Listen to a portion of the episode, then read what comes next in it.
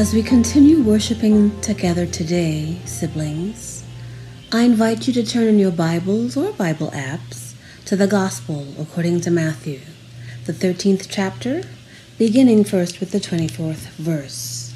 That's Matthew 13, 24 and following. Let us receive together the Word of God. He put before them another parable. The kingdom of heaven may be compared to someone who sowed good seed in his field.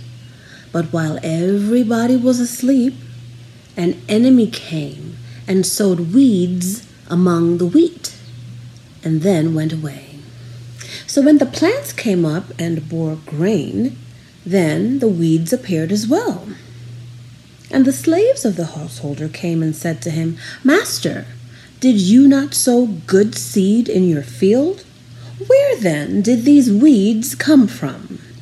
He answered, An enemy has done this. The slaves said to him, Then do you want us to go and gather them? But he replied, No, for in gathering the weeds, you would uproot the wheat along with them. Let them both grow together until the harvest. And at harvest time, I will tell the reapers, Collect the weeds first and bind them in bundles to be burned, but gather the wheat into my barn. Then he left the crowds and went into the house. And the disciples approached him, saying, Explain to us the parable of the weeds of the field. He answered, the one who sows the good seed is the Son of Man.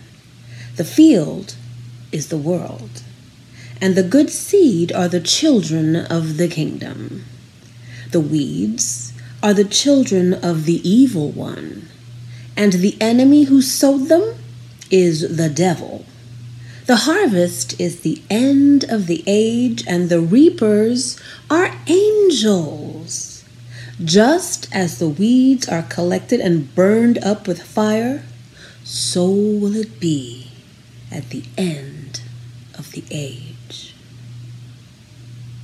Receive what the Spirit is saying.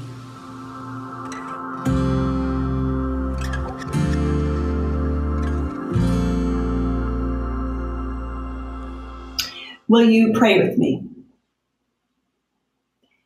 Loving God, we give you thanks for today. We give you thanks for your grace. We give you thanks for your mercy. And I give you thanks for your mercy with me, your humble servant, and pray that you would help me to preach a word that your beloved ones uh, need to hear, want to hear, and may receive. Strengthen us by the power of your word and grace. In Jesus' name, amen. Invasives. Invasives are a thing that are threatening to devour my yard. They're what my landscape architect friend informs me is destroying so many of our habitats.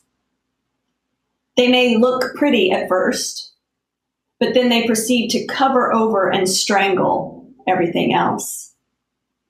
Invasives seem to have an uncanny ability to multiply at an alarming rate and to flourish in places that they don't belong. The kingdom, Jesus says in our parable today, is like a cultivated field that has been invaded and planted with seeds that don't belong. And when this becomes apparent as the plants grow, the farmer counsels letting everything grow together out of care and concern for the survival of the intended crop, with a promise that things will get sorted out at the appropriate time. Now, this is a risky proposition, this growing together, because invasives are so aggressive and can do so much damage. But evidently, the planter has confidence that the wheat will be strong enough to thrive and to produce its life giving food even in the midst of struggle and challenge. This metaphor would have made sense to the original audience of Matthew's gospel, a community of Jewish Christians who not only had the usual conflicts of religious community within its own ranks, but were also actively engaged in conflict with leaders of the Pharisee led Judaism that predominated in 80 to 90 of the Common Era. Trying to grow in healthy ways in the midst of attack and surrounded by philosophies, theologies, and practices that don't fit into the vision of the kingdom as taught by Jesus is difficult. This parable offers a rich image through which to consider how to respond to that reality. And I suppose we shouldn't really be surprised that the writer of Matthew took this rich parable and sucked every drop of nuance right out of it in the allegorical explanation that follows. There's a whole other sermon I could give right now about what I just said. But the thing is, is that the author has clearly given us this explanation that only, by the way, appears in this one place, not in any of the other gospels but gives this explanation in the context of conflict in his time and place. When we are in conflict, when we are polarized and defensive and fearful, it seems common to want to categorize things, to lump people together, to assign absolute values, good bad, and to take comfort in our self appointed goodness and in the promise that the bad people will get what's coming to them. There's something very emotionally satisfying about imagining our enemies weeping and gnashing their teeth. But does it have to be this way? My first reaction when I started praying with our text for today was to notice that in the parable, the enemy appears and plants troubling seeds, quote, while everybody was asleep. I thought, if people stayed awake, this wouldn't happen. See? It doesn't have to be this way. Perhaps this is true to some degree. Constant vigilance could protect the field from destructive invasives.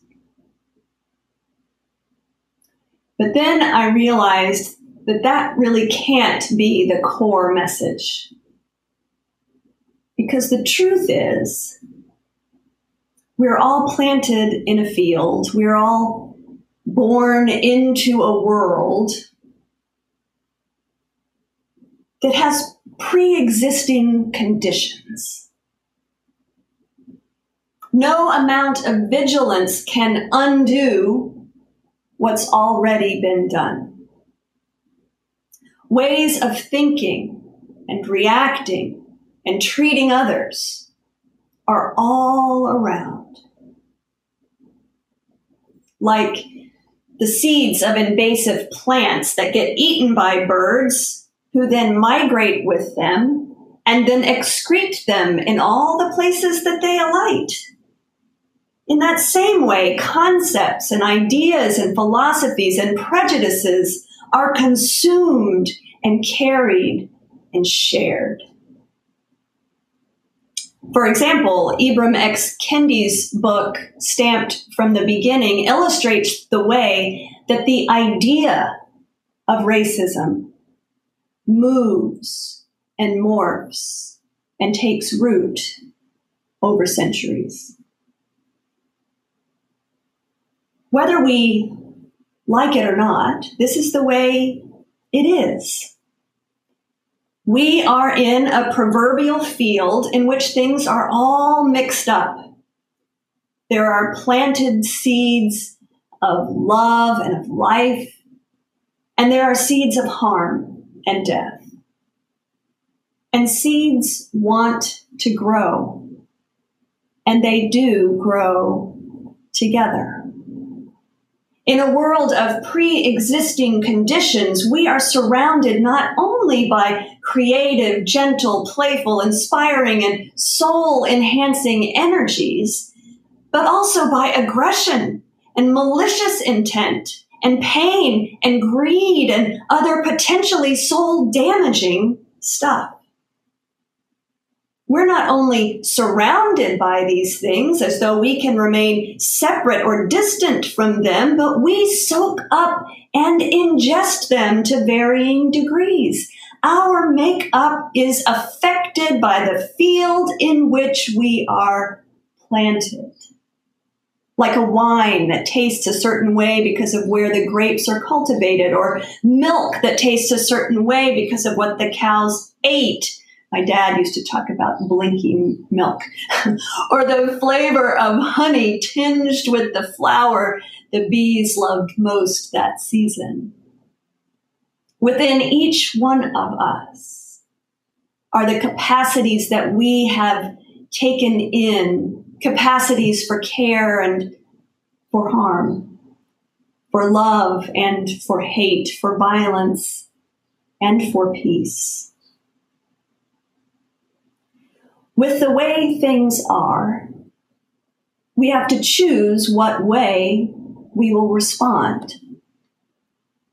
How do we navigate this complicated world, this human life, so beautiful and broken? One of the things I've been thinking about a lot lately is just how tempting it is to do the thing we hear in the allegorical explanation today to assign everyone a label and to tidy things up with hard and fast absolutes. You go into the children of the kingdom camp and you go into children of the evil one camp. The impulse will always be to, in one way or another, rip out or cut off or other way, otherwise lay hands on, and not in a good way, whomever we deem to be the evil ones. Now, some will argue that the text is clear that it's not up to us to make these assignments or to try to get rid of the children of the evil one. That may be the case, but let's be honest. That's what people do and texts like the one that we've read today have provided handy religious legitimation to do it. And let's be honest about how it's not just those other people who may do this, but we do it too. Let's be honest about how easy it is to fall into this way of thinking, even when we try not to. One of the things I hear a lot is, I, I'm, I, I'm, I, the person I judge the most is the people who judge other people.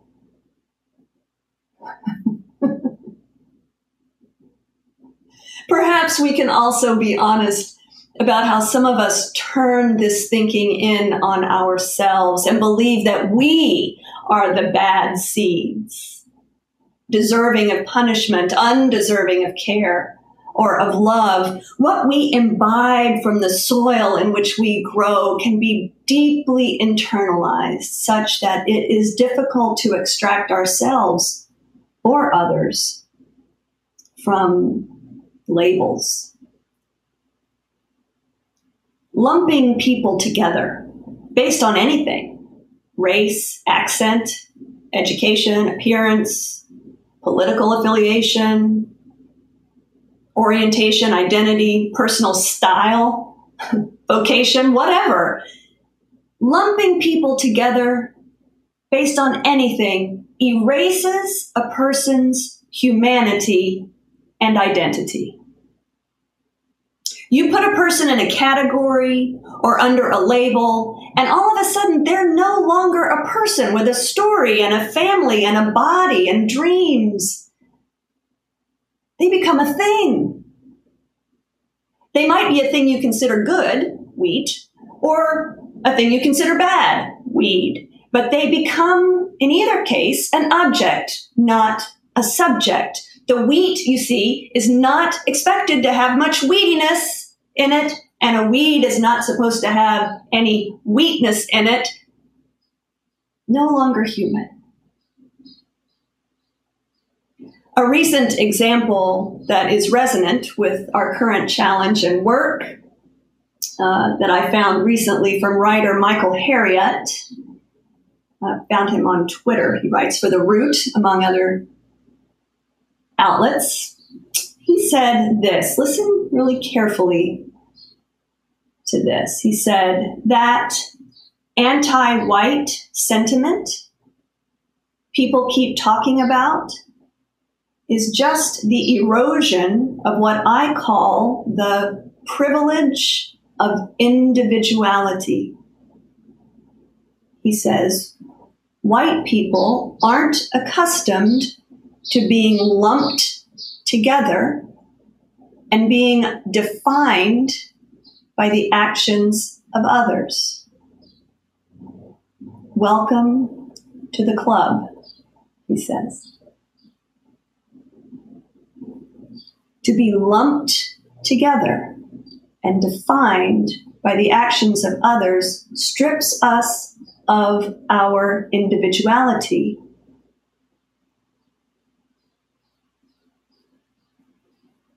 Being lumped together under any label is dehumanizing. And that's what our labels, our stereotypes, our racism, and all the isms do. When we have successfully dehumanized people, it is much easier to blame, use, abuse, or kill them. Now, my guess is that some listening to my words are thinking something like, but some people are awful. Are we not supposed to get in the way of injustice? Are we not supposed to call out those who harm the vulnerable? Are we not called to get into good trouble for the sake of the kingdom? The answer to all those questions is yes. Of course we are. This is part of our call in the entire tradition, the prophetic tradition in scripture. It's part of sacred resistance. I don't think our parable today is asking us to do nothing or to ignore evil, injustice, and oppression. I do think it's about being honest about the reality in our world and in our own lives, a reality that is much more complex than the easy dualisms and absolutes so prevalent in our current context. Remember for just a moment, Jesus calls Peter Satan in a moment of hyperbole and then entrusts him with the keys to the kingdom. Jesus sees through the small life of the despised tax collector Zacchaeus to perceive the big things that Zacchaeus would do through generosity. Jesus loves Mary Magdalene and draws her into the inner circle when others exclude her due to her demons. In Matthew 5, Jesus teaches us to love our enemies. And in Matthew 18 says that it's God's will that none will be lost. Our parable today uses very scary images to highlight that there are consequences for our choices. It is damaging and painful to body and to soul to be hateful, cruel, and selfish. But the whole of the gospel affirms that God's way of dealing with a beautiful, broken world and with broken lives is not to abandon or to destroy, but to draw ever nearer in love, mercy, and grace even stepping directly into the mess of the world with us. Jesus shows us what it looks like to be truly human, perfectly reflecting the image of God's love. Jesus never dehumanizes or allows a label or a mistake or a flaw to define a person, to damn a person. And thanks be to God for that. Right? We are all human. Not one of us is weed free. We are all trying to find our way. None of us are perfected in love. We all do harm. We all experience pain. We all have tangled up roots from all sorts of seeds. We've all taken on the flavor of the soil in which we have been planted. We are all complex, unique creations and children of God. As followers of Jesus, our call is to be human with other humans, to be humanizers in a world where the seeds of inhumanity and dehumanization want to grow. We're called to be planters and cultivators of love and mercy and grace. And to let those kingdom values fuel our resistance. To let those divine gifts live and grow in us and make us and the world more truly human. It's never easy to be human. The world, our lives are beautiful and broken. And God knows right now everything's hard. Perhaps it didn't have to be this way. But this is the way it is right now. What are you going to do about it? How are you going to be in it? What might happen were we to live as if God's amazing grace is at work in every single moment, in every tangle, in every struggle, on every bridge, in every triumph, on every street, in front of every courthouse, in every jail cell, along every line, in every weakness and strength. If God's grace were at work in every mistake, in every place of pain, in every moment of creativity, in every life, including our own. What if God's amazing grace is at work in every person determined to strengthen, to mend, to liberate, to save. What if we were to live as if we were all made, planted, cultivated to do nothing but love?